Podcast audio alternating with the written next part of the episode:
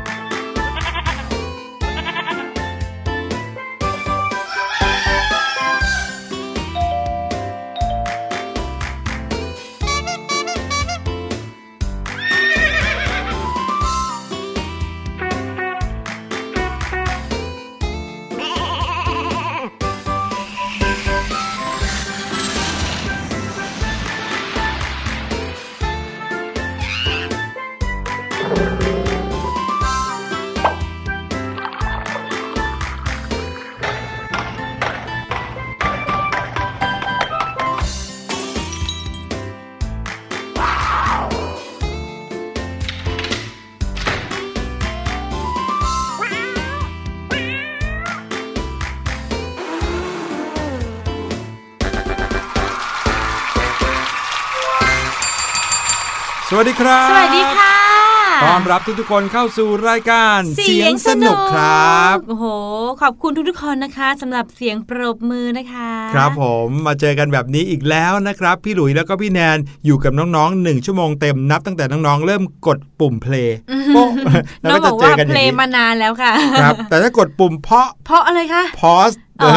พี่หลุยก็จะหยุดทันทีแบบนี้นะครับอ๋อให้น้องๆพี่หลุยเนี่ยเคยเห็นหลานที่บ้านนี่แหละครับค่ะเขาฟังรายการเสียงสนุกของเรา แล้วเขาก็กดปุ่ม pause นะครับแล้วก็กดปุ่ม play ซ้ำแล้วก็ pause แล้วก็ play อีกครั้งหนึ่งหืมเขาก็ใส่หูฟังนะพี่หค่ะลุยก็สงสัยว่าทำอะไรอยู่อย่างเงี้ยเขาบอกว่าเขากำลังฟังคำศัพท์ที่เราเอามาแบ่งปันในรายการอ๋อ จะได้จดใส่กระดาษของเขาได้ อ๋อ เพราะว่าถ้าสมมติว่าเราฟังทีเดียวอาจจะไม่ทันอืมก็คือค่อย ๆ จดไปทีละคำทีละคำแบบนี้ ใช่ครับ พี่หลุยว่าอันนี้เป็นประโยชน์เลยนะอืมของการฟังแบบพอดแคสต์แบบนี้นะครับค่ะน้องๆ สามารถที่จะหยุดได้ อยากจะฟังถึงแค่ไหนก็ฟังถึงแค่นั้นนะครับ แล้วก็ไปทำอย่างอื่นได้โดยที่ไม่พลาดเนื้อหาอืม ที่อยู่ในรายการนะครับจริงค่ะแถมเรื่องราวที่อยู่ในพอดแคสต์เนี่ยก็มีประโยชน์มากมายเลยทีเดียวนะครับใช่นอกเหนือจากรายการเสียงสนุกแล้ว ยังมีอีกมากมายหลายรายการค่ะในเว็บไซต์ไทย PBS Podcast แห่งนี้ครับ ใช่ค่ะ แต่ว่าต้องเลือกรายการเสียงสนุกเป็นอันดับหนึ่งเลยนะ เอางั้นนะ โอเค ยังไงก็เราทั้งสองคนเอาสิ่งที่มีประโยชน์มาฝากน้องๆใช่นะครับแล้วค่ะรวมไปถึงบางทีก็จะมีข่าวสารที่จะเป็นอุทาหรณ์ให้เราได้ด้วยอืมบางทีเนี่ยเราเห็นความผิดพลาดที่เกิดขึ้น จนกลายเป็นข่าวอย่างเงี้ย เราก็จะได้ไม่ต้องไปทำแบบนั้นอ ย่างข่าวที่มีเด็กเขากระโดดลงมาจากบ้านน่ะ ที่บอกว่าชั้น 3 หรือชั้น 5 อะไรนะครับโอ้ชั้นห้าเลยค่ะเพราะว่าพี่อยากจะอุ๋แบบเกิดใหม่เหมือนในเกม อยากแบบจะได้ชีวิตใหม่หรือเปล่าโอ้พี่แนนนึกไม่ออกเลยจริง ๆ ค่ะอืมทั้งในเกม ทั้งในการ์ตูนที่เขาทำตามเนาะครับโอ้โห ไม่ใกล้เคียงกับชีวิตจริงเลย ถูกต้องครับ แต่ข่าวดีๆ ที่ทำให้เรามีแรงบันดาลใจ มีรอยยิ้มก็เยอะเหมือนกันนะ ก็จริงค่ะพี่หลุยอู้ถ้าอย่างอู้เราพูดมาเยอะแยะมากมาย ตั้งแต่คนช่วยเหลือทางด้านสิ่งแวดล้อมครับหรือว่าพอมีโควิด -19 ขึ้นมาอืมหลาย ๆ คนก็ทำกิจกรรมหรือว่าสร้างกิจกรรมเพื่อจะไปช่วยเหลือกับครับคนที่เขาโดนผลกระทบจากโควิด -19 ด้วย ถูกต้องครับ หรืออย่างข่าวเมื่อไม่กี่สัปดาห์ที่ผ่านมา ที่พูดถึงเรื่องของเด็กชายคนหนึ่งอืมน้องบริดเจอร์น้องบริดเจอร์นั่นเอง มีความกล้าหาญมากเลยนะครับ ที่เอาตัวเองเข้าไปแทนน้องสาวที่กำลังจะถูกสุนัขขย่ำค่ะโอ้โห กลายเป็นว่าตัวเองนี่นะครับโดนกัดใบหน้าซะจนมีแผลเยอะแยะเลยทีเดียวอืมถึงแม้ว่าคุณหมอเนี่ยจะช่วยเอาไว้ได้อย่างปลอดภัยนะค่ะแต่ว่าก็ต้องบาดเจ็บไปนานเลยนะครับอืมแต่ว่าสุดท้ายแล้ว ความดีแล้วก็ความกล้าหาญของน้องบริดเจอร์เนี่ยก็ไปเข้าถึงหูของเหล่า Avengers หรือพูดง่ายๆก็คือนักแสดงหนังเรื่อง Avengers อืมจนทุกคนนี่นะ โอ้โห ส่งคลิปวิดีโอมาอ่าหรือว่าพิมพ์มาตอบในอืมโลกออนไลน์ใช่ไหมใช่ครับ มาให้กำลังใจน้องบริดเจอร์นะครับค่ะที่สำคัญยิ่งกว่านั้นนะ อันเนี้ยพี่หลุยอิจฉาน้องบริดเจอร์มากเลยหืมแอบไปอิจฉาเขาอย่างนี้ผิดไหมคือเขาได้โล่กับตันอเมริกาของจริงอะอืม ที่เขาใช้แสดงหนังเรื่องกับตันอเมริกาจริงสุดยอๆดที่คุณคริสอีแวนที่เป็นนักแสดงในบทกับตันอเมริกาเนี่ยค่ะส่งไปให้เลยอืมโอ้โหพอไม่ฟังธรรมแล้วก็รู้สึกว่าดาจริงๆเนี่ยสิ่งที่น้องคนนี้เขาทำเนี่ยคงไม่ได้ทำเพื่อหวังผลอะไรนะค่ะทำเพราะว่ารักน้องสาว ใช่เลยอืมแต่ว่าสุดท้ายพอมีผู้คนเห็นมากมายก็เต็มไปด้วยความชื่นชมนะ จริงค่ะ น้องๆหลาย ๆ คนเนี่ย หรือว่า เจอแค่เรื่องเล็กน้อยในชีวิตนะคะ ก็สามารถทำหรือช่วยเหลือคนอื่นได้เหมือนกันนะพี่หลุยครับผมอย่างที่โรงเรียนเนี่ยน้องๆ มีโอกาสที่จะช่วยเหลือเพื่อนได้มากเลยนะอืมโดยเฉพาะอย่างยิ่งในช่วงที่จะต้องเรียนออนไลน์ เรียนโรงเรียน บางคนก็ไม่ค่อยเข้าใจหรือค่ะติดตามบทเรียนคุณครูในการเรียนออนไลน์ไม่ทันนะครับอืมถ้าเกิดว่าเราเป็นคนหนึ่งที่เริ่มจะปรับตัวได้แล้วค่ะเริ่มคล่องแล้วในการที่จะใช้ เครื่องมือต่างๆ ในการทำความเข้าใจเรื่องเรียน อันนี้เราก็แบ่งปันเพื่อนๆได้ ใช่นะครับถึงแม้ว่าเราจะไม่ได้เจอคุณครูต่อหน้า เรียนกันในออนไลน์เนี่ยอะไรที่จดได้ หรืออะไรที่อธิบายให้เพื่อนฟังได้ เราก็แบ่งปันเพื่อนได้เหมือนกันนะ ไม่ใช่ว่าไปทำให้เพื่อนใช่ไหมเอพี่อหลุไม่ยใช่ไม่ใช่อย่าไปทำให้เพื่อนลอกอันนี้ไม่ดีนะครับถือเป็นการช่วยเหลือที่ไม่ถูกทาง ใช่แล้วค่ะยังไงถ้าอยากให้เขาทำได้หรือว่ามีการบ้านส่งครับไปสอน ไปแนะนำดีกว่า เรื่องเล็กๆ น้อยๆ ที่เราทำได้ทุกๆวัน เป็นสิ่งดีๆ ที่จะช่วยให้โลกใบนี้สวยงามขึ้นนะครับพี่แนนอยากเห็นโลกสวยงามจากมือน้องๆนี่แหละค่ะ ครับผมเอาละเดี๋ยวเราไปพักฟังเพลงกันก่อนดีกว่าค่ะช่วงหน้ากลับมานะครับในช่วง What's Going On มีข่าวสารต่างๆ มากมายเลยทีเดียว โดยเฉพาะอย่างยิ่งมีข่าวหนึ่งนะครับ เกี่ยวข้องกับ สิ่งดีๆ ที่คนคนนึงเคยทำเอาไว้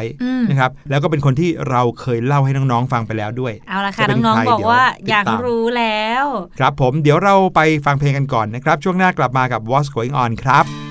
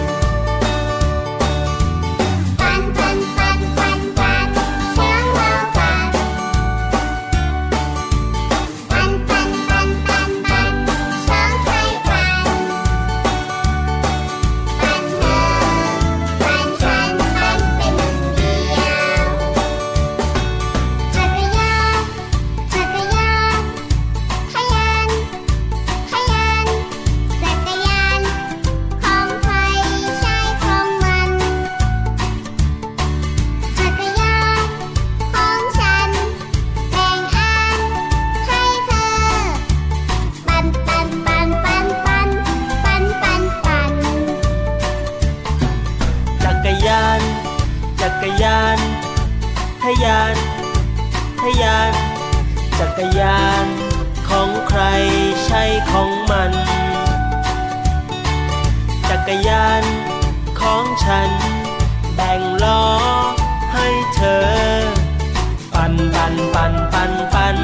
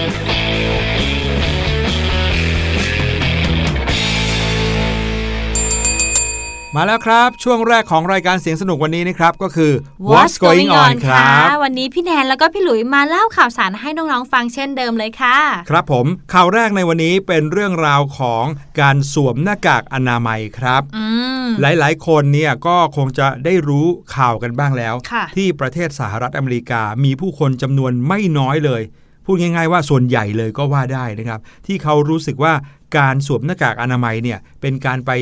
บังคับเขาอืมเออ จนกระทั่งออกมาพูดจาหรือออกมาประท้วงเลยว่า ไม่เอาเราไม่สวมหน้ากากอนามัยค่ะเพราะว่าสวมหน้ากากอนามัยแล้วทำให้ขาดออกซิเจน หายใจไม่ออก หายใจอย่างเงี้ไม่ยออกคุณอยากให้เราตายเหรออะไรเงี้ยอืมโอ้โห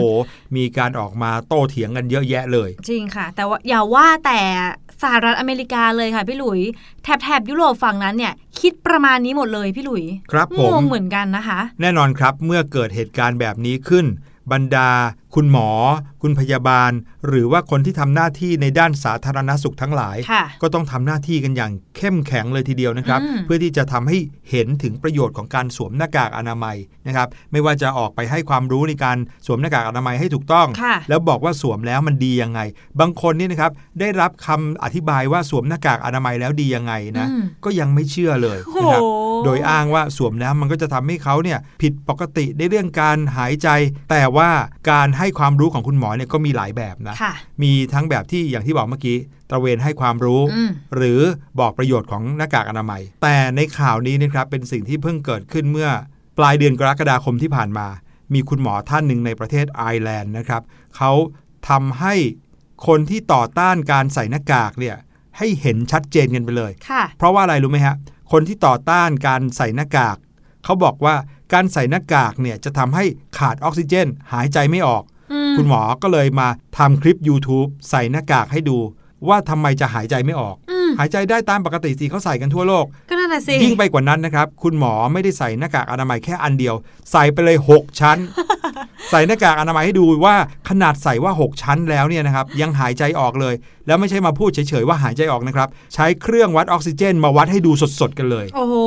ถึงกับใช้เครื่องออกซิเจนเลย ครับ คุณหมอคนนี้มาจากเมืองดับลินประเทศไอร์แลนด์นะครับ เขาได้รับคำถามมากมาย จากคนไข้ที่เข้าใจผิดเกี่ยวกับการสวมหน้ากากอนามัย แล้วก็อย่างที่เล่าให้ฟังไปเมื่อกี้นี้นะครับว่าค่ะมีคนบางกลุ่มที่ไม่ยอมใส่หน้ากากอืมโดยอ้างว่าเป็นอันตรายต่อการหายใจอีกต่างหากเออนะครับโดยส่วนใหญ่ก็จะบอกว่าการสวมใส่หน้ากากเนี่ยทำให้ระดับออกซิเจน ของผู้สวมใส่ลดลงอืมจนหายใจลำบากมากขึ้น นั่นก็เลยนำมาสู่การพิสูจน์ให้เห็น เพื่อให้เข้าใจเกี่ยวกับ เรื่องของการลดระดับของก๊าซออกซิเจน อย่างที่คนเขากล่าวอ้างกันว่าจริงหรือเปล่าค่ะนายแพทย์คนนี้นะครับเป็นแพทย์เวชปฏิบัติทั่วไปครับ แต่ว่าเขาจะมาช่วยไขคำตอบเกี่ยวกับประเด็นของการสวมใส่หน้ากากอนามัย ให้เข้าใจกันแบบง่าย ๆ ด้วยวิธีไหนรู้ไหมอืมอย่างที่เล่าไปเมื่อกี้เขา โพสต์คลิปวิดีโอความยาวเพียงแค่ 70 วินาทีเท่านั้นเองโอ้ไม่นานเลยนะเนี่ย1นาทีนิดๆนะครับอืมเขายืนอยู่ข้างเครื่องวัดระดับออกซิเจนในเลือดนะครับค่ะพร้อมกับใช้เครื่องวัดเนี่ยหนีบติดกับนิ้วชี้ของเขาเองอืมหลังจากนั้นเขาก็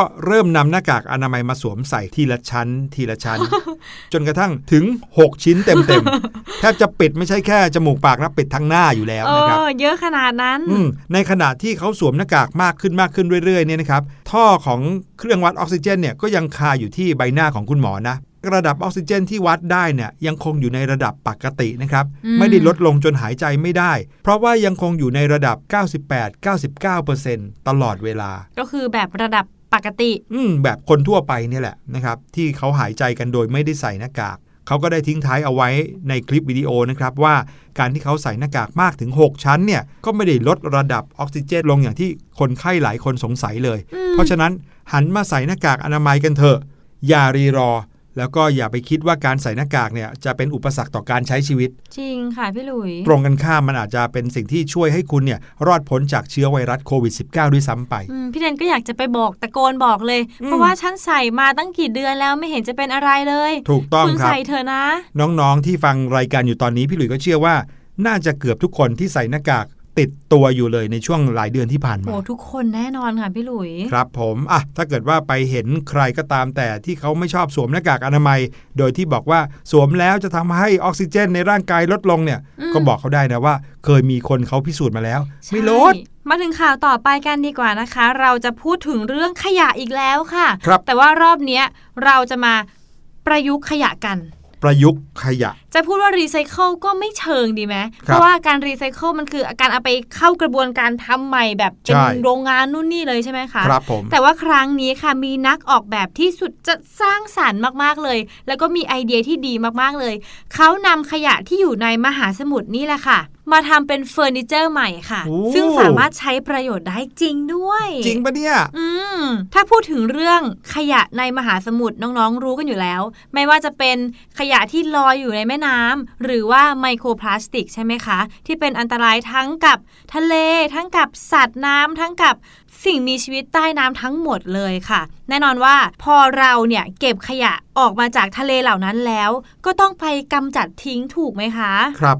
แต่ว่าแทนที่จะไปกำจัดหรือว่าไปทำลายทิ้งค่ะ ก็มีคู่หูนักออกแบบสองท่านนะคะ ที่เขามีไอเดียตระหนักถึงปัญหาขยะพลาสติกในทะเล จริงๆอะตั้งแต่ช่วงเรียนมหาลัยเมื่อ 8 ปีก่อนแล้วค่ะ ครับเขาก็เลยมีไอเดียผุดขึ้นมาว่า โอเค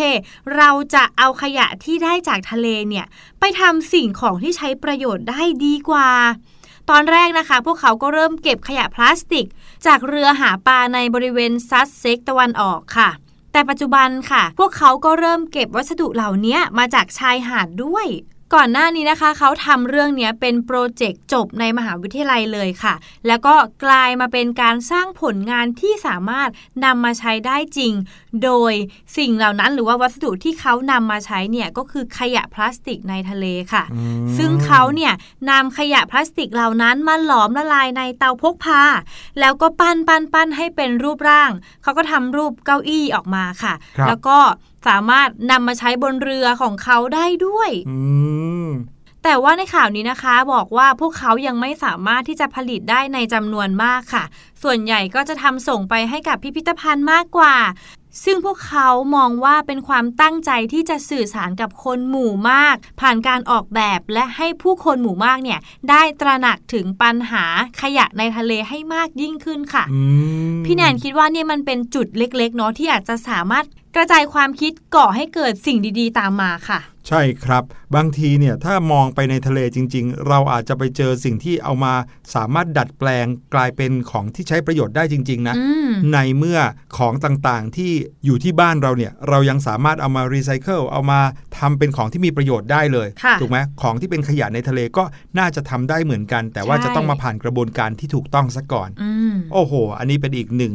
คนจะว่าหนึ่งคนก็ไม่ได้ดิสองคนสองคนค่ะสองคนที่เห็นประโยชน์ของสิ่งที่คนไม่เห็นค่าอยู่ในทะเลนะครับอืมแต่ที่สำคัญยิ่งไปกว่านั้นคือ มันจะช่วยลดขยะที่มีอยู่ในทะเลจริง ๆ แล้วก็จะช่วยเหลือสัตว์ทะเลได้มากเหลือเกิน มาถึงอีกหนึ่งข่าวนะครับ ข่าวสุดท้ายแล้ววันนี้เป็นข่าวของบุคคลคนหนึ่งค่ะหรือพูดง่าย ๆ คือคุณปู่คนหนึ่ง คนคนนี้เนี่ยเราเคยเล่าเรื่องราวของเขาให้ฟังแล้วอืมจำได้หรือเปล่าครับว่ามีคุณปู่อายุเกือบร้อยปีคนหนึ่งค่ะที่เขาเนี่ย อยากจะช่วยเหลือบรรดาเจ้าหน้าที่ทางด้านสาธารณสุขค่ะเป็นกำลังใจในช่วงที่คณะแพทย์คณะพยาบาลกำลังต่อสู้โรคโควิด -19 อืมคุณปู่ท่านนี้ก็เลยอยากจะระดมทุนนะครับ ด้วยการเอาละในเมื่อปู่สามารถทำอะไรได้แค่นี้ ปู่ก็จะทำแค่นี้แหละ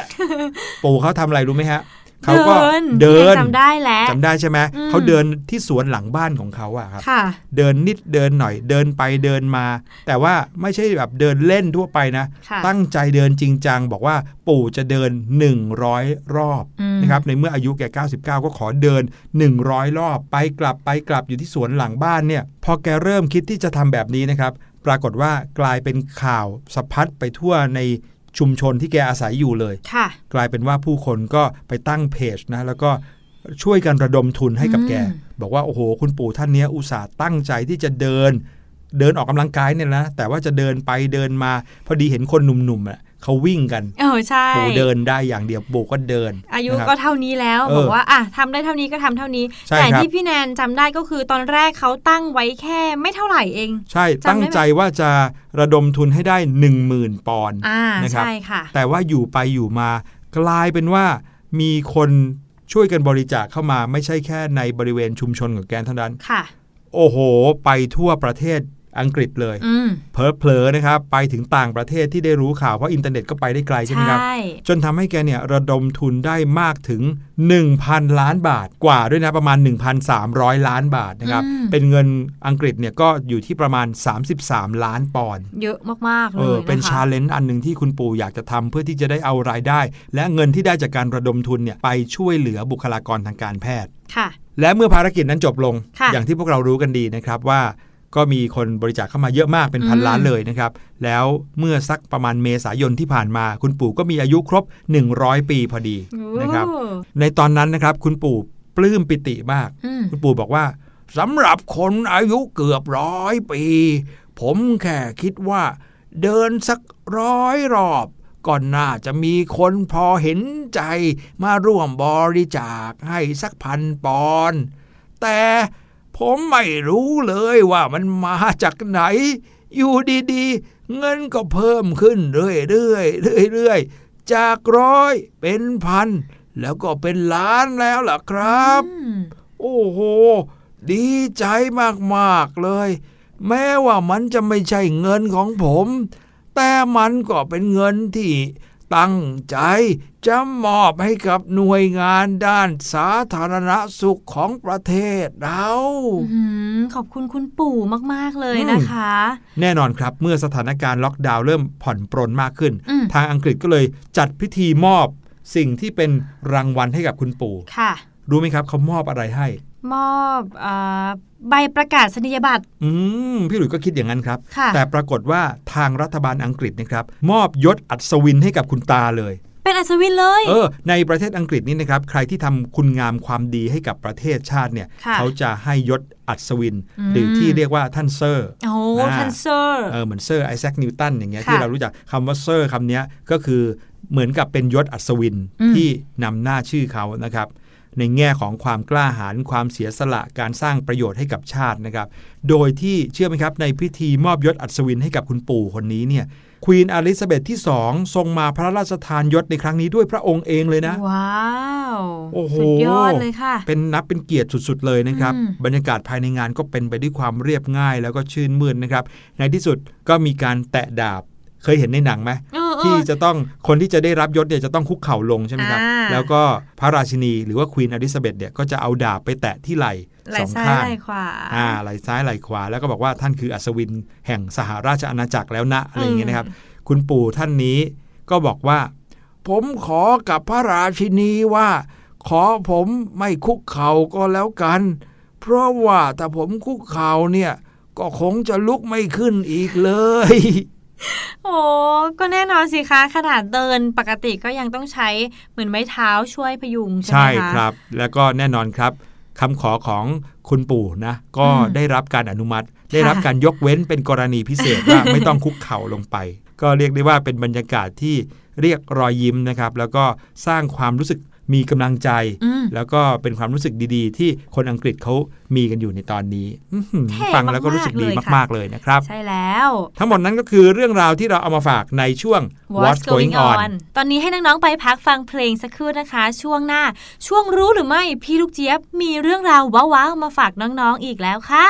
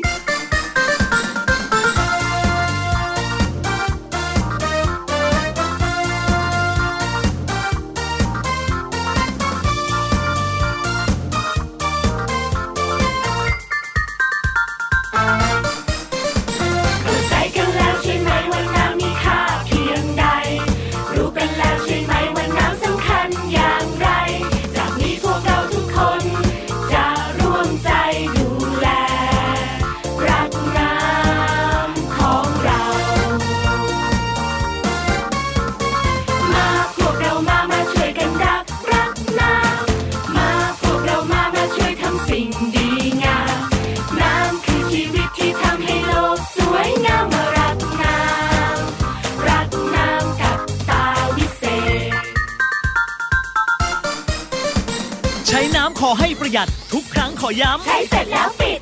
ซักผ้าล้างจานถูบ้านอาบน้ำขอย้ำใช้เสร็จแล้วปิด ล้างหน้าล้างมือล้างเท้าล้างรถขอย้ำใช้เสร็จแล้วปิด รดน้ำต้นไม้ใส่น้ำอ่างปลาย้ำชัดชัดๆว่า ใช้เสร็จแล้วปิดปิดปิด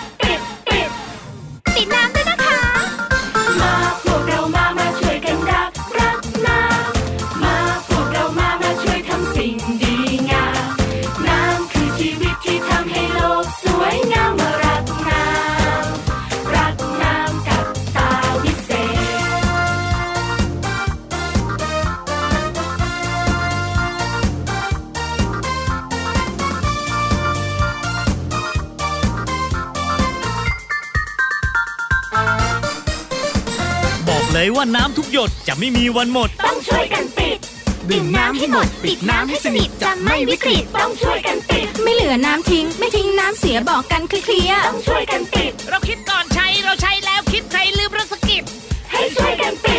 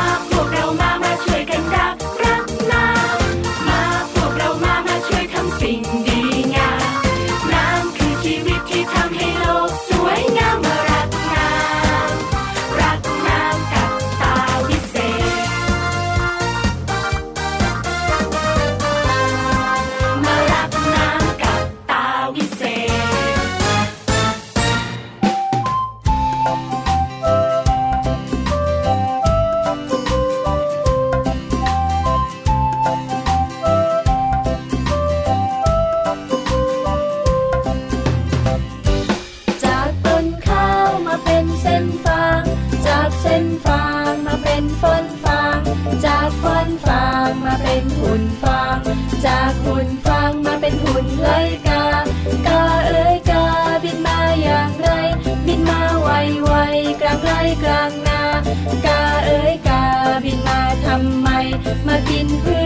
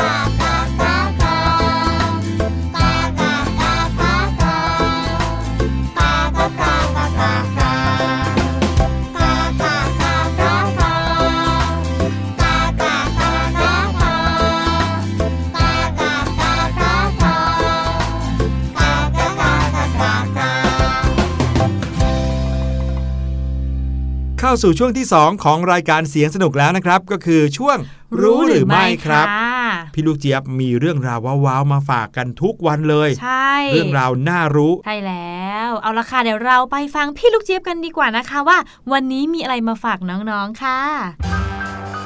รู้หรือไม่กับพี่ลูกเจี๊ยบ ดึง ดึง ดึง สวัสดีค่ะ สวัสดีชาวเสียงสนุกทุกคนนะคะ แล้วก็ต้อนรับทุกคนเข้าสู่ช่วงรู้หรือไม่ วันนี้พี่ลูกเจี๊ยบกระโดดมาเข้ารายการเลยนะคะ น้องๆคิดว่าพี่ลูกเจี๊ยบเนี่ยกระโดดมา เพราะว่าแกล้งเป็นตัวอะไรเอ่ยถ้าพูดถึงสัตว์ที่กระโดดได้พี่ลูกเจี๊ยบว่าหลาย ๆ คนเนี่ยจะต้องนึกถึงกระต่ายแน่ ๆ เลย แต่ว่าไม่ใช่ค่ะ พี่ลูกเจี๊ยบให้คำใบ้ละกันว่า เจ้าสัตว์ที่ชอบกระโดดไปมาเนี่ยนะคะ น้องๆสามารถเจอเจ้าตัวนี้เป็นๆได้ที่ประเทศออสเตรเลียค่ะ นึกออกหรือยังเอ่ยถูกต้องค่ะ เจ้าสัตว์ตัวนี้นะคะก็คือจิงโจ้นั่นเองค่ะ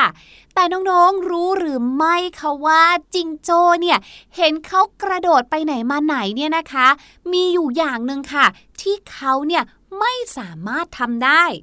เจ้าจิงโจ้นอกจากจะหน้าตาน่ารักน่าชังแล้วนะคะ ก็ยังเป็นสัญลักษณ์ของประเทศออสเตรเลียอีกด้วยค่ะ แถมยังเป็นสัตว์เศรษฐกิจที่สร้างมูลค่ามหาศาลเลยนะคะ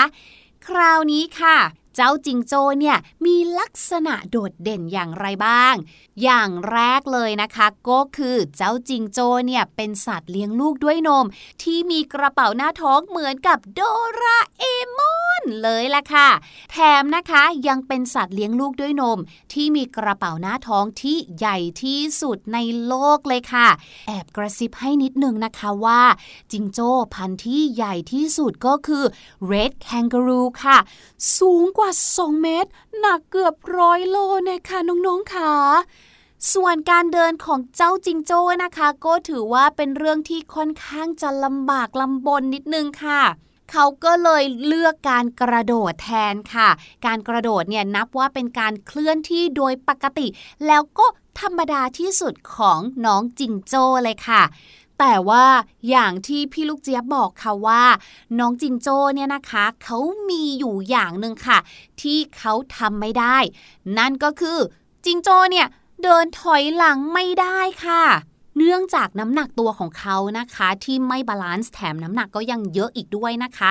ด้านหลังของเขาเนี่ยก็จะมีหางที่แข็งแรงมากเลย เพราะเจ้าหางนี้นะคะทำหน้าที่ยันรับน้ำหนัก ตัวค่ะ ดังนั้นเวลาที่น้องจิงโจ้เนี่ยนะคะเขาจะพักผ่อนกินอาหารเนี่ยเขาก็จะใช้หางของเขาเนี่ยแหละค่ะ เอาไว้ยันพื้นเพื่อให้ยืนอยู่ได้ รวมถึงยังใช้หางเนี่ยนะคะ เอาไว้ต่อสู้กันอีกด้วยค่ะ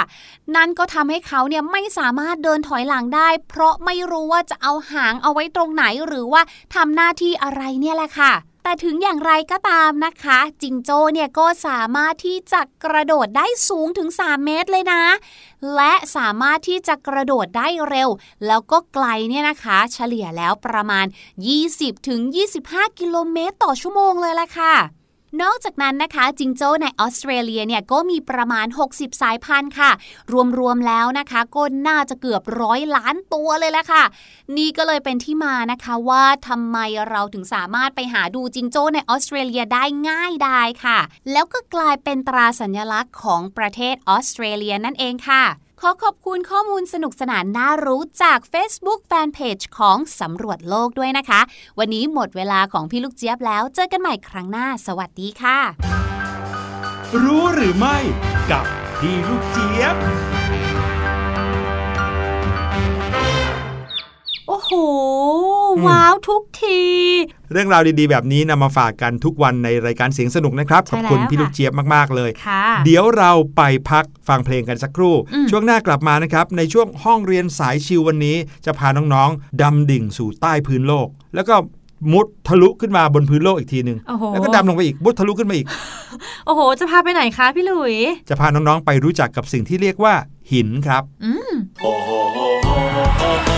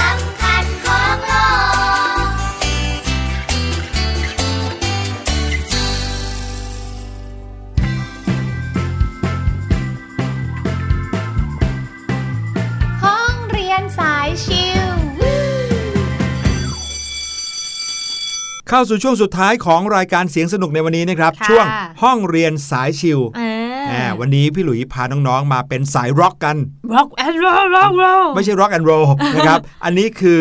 ร็อกที่แปลว่าหินครับอืม R O C K rock แปลว่าหินได้เหมือนกันนะครับพี่หลุยเนี่ยชอบศัพท์คำนี้มาก แล้วก็จำศัพท์คำนี้ได้แม่นมากเลยทำไมล่ะคะเพราะว่าเป็นคำศัพท์ที่สะดุดหูพี่หลุยมากเลยอืมปกติแล้วเนี่ยคำว่าร็อกเราจะนึกว่าเป็นแนวดนตรีเนาะโอ้ใช่แนวร็อกแนวแจ๊สแนวป๊อปใช่ไหมครับค่ะแต่อันนี้พอพูดว่าร็อกปุ๊บเนี่ยแปลว่าหินด้วย แต่ว่าความหมายก็ไปทางเดียวกันนะเพราะหินก็หนักเหมือนกันใช่ก็แบบเพลงดู rock แข็งก็หนักแข็งๆอะไรอย่างเงี้ยเนาะใช่ครับ แต่วันนี้เนี่ยที่จะพาน้องๆมารู้จักกับร็อกที่แปลว่าหินเนี่ยเพราะว่าหลาย ๆ คนอาจจะเคยสงสัยเหมือนพี่หลุยค่ะนะครับว่าหินเนี่ยทำไมมันแข็งจังอืม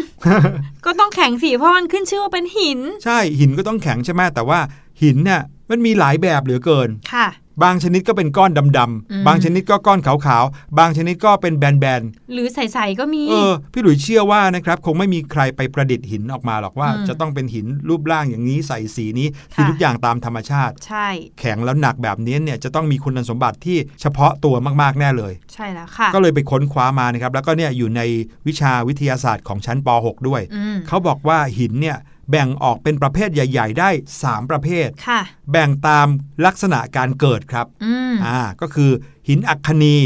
หินชั้น แล้วก็หินแปรอ่าพี่หลุยคะแล้วหินแกรนิต หินอ่อน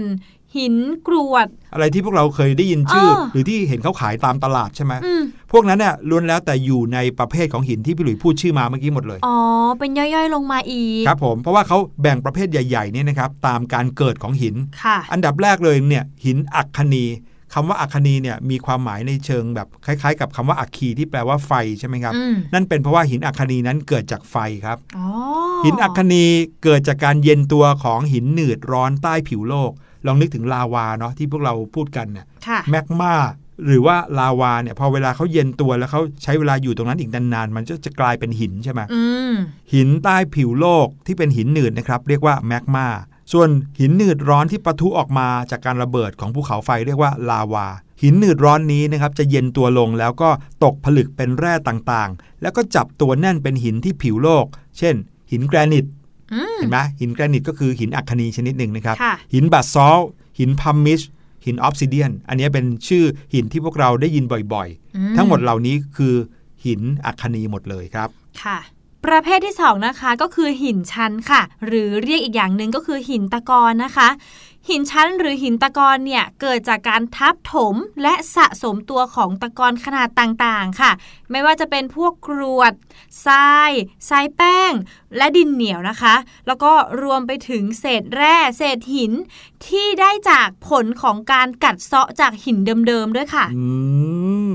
สังเกตว่าหินชนิดนี้เนี่ยก็มักจะมีลักษณะที่เปราะกว่าอืมนะครับ แต่ก็จะบางทีนะแบนๆเป็นชั้นๆก็มีใช่ค่ะนะครับ เช่น หินกรวดมนอืมหินทรายหินทรายแป้ง หินดินดาน อันนี้เคยได้ยินใช่ไหมใช่หินค่ะปูนอย่างเงี้ยนะครับ ก็คือหินชั้นหรือหินตะกอนใช่แล้ว สุดท้ายก็คือหินแปรนะครับ ประเภทที่ 3 หินแปรนั้นเกิดจากการแปรสภาพ อันนี้อืมชัดเจนเลย หินชั้นก็คือเป็นชั้นๆค่ะหินแปรเกิดจากการแปรสภาพ โดยการกระทำของความร้อน ความดันและก็ปฏิกิริยาทางเคมีครับทำให้เนื้อหินแร่ประกอบหินแล้วก็โครงสร้างของหินเนี่ยเปลี่ยนไปจากเดิมอืมโดยสถานะของหินแปรนะครับในขณะที่มีการแปรสภาพเนี่ยหินจะอยู่ในสถานะของของแข็งเสมอ เช่น หินชีส หินไนซ์หินชนวน หินอ่อนอืมนะหิครับนอ่อนน้องๆอาจจะเคยเห็นหินอ่อนโอ้ชื่อว่าหินอ่อนแต่แข็งมากเลยอืมแต่สังเกตว่าหินอ่อนเนี่ยเขาจะมี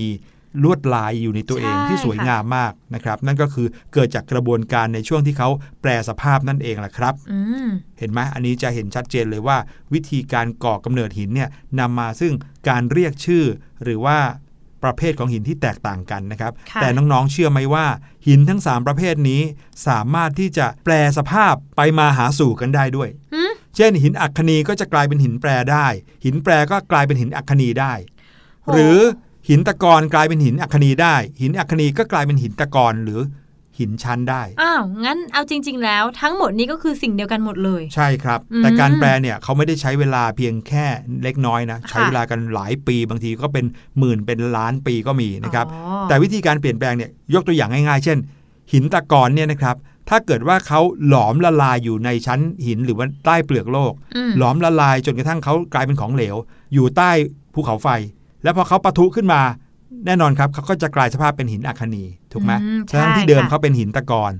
แล้วหินอัคนีเองก็ตามนะครับ เมื่อเขาผุพังแล้วก็กร่อนลงเรื่อยๆ เขาก็จะกลายเป็นหินตะกอนตามหลักการที่บอกเมื่อกี้อืมโห มันกลับไปกลับมาได้จริง ๆ อะพี่หลุย ใช่แล้วครับ นี่ก็เลยน่าจะเป็นสิ่งที่ทำให้น้องๆ รู้จักหินที่อยู่บนโลกนี้มากขึ้น บางทีน้องๆ เดินไปหน้าบ้านเนี่ย เห็นหินที่วางอยู่หน้าบ้าน อาจจะต้องเอามา ดูนิดนึงว่าเอ๊ะนี่คือหินประเภทไหนอืมมีหลากหลายชนิดมาก ๆ เลยนะคะ ใช่ครับ ทั้งหมดนี้ก็คือสิ่งที่เอามาฝากกันในช่วงห้องเรียนสายชิว และรายการเสียงสนุกในวันนี้ครับ ใช่แล้วค่ะ ตอนนี้ก็หมดเวลาลงแล้วนะคะ พบกับพี่แนนแล้วก็พี่หลุยได้ใหม่ในครั้งหน้านะคะ วันนี้เขาตัวลาไปแล้ว สวัสดีสค่ะวัสดีครับ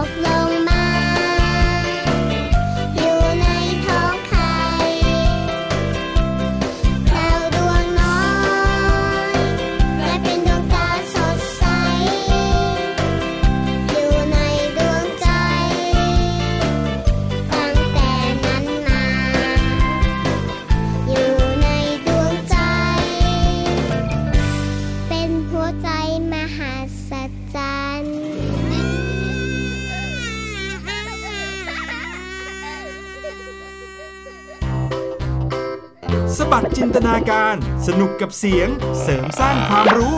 ในรายการ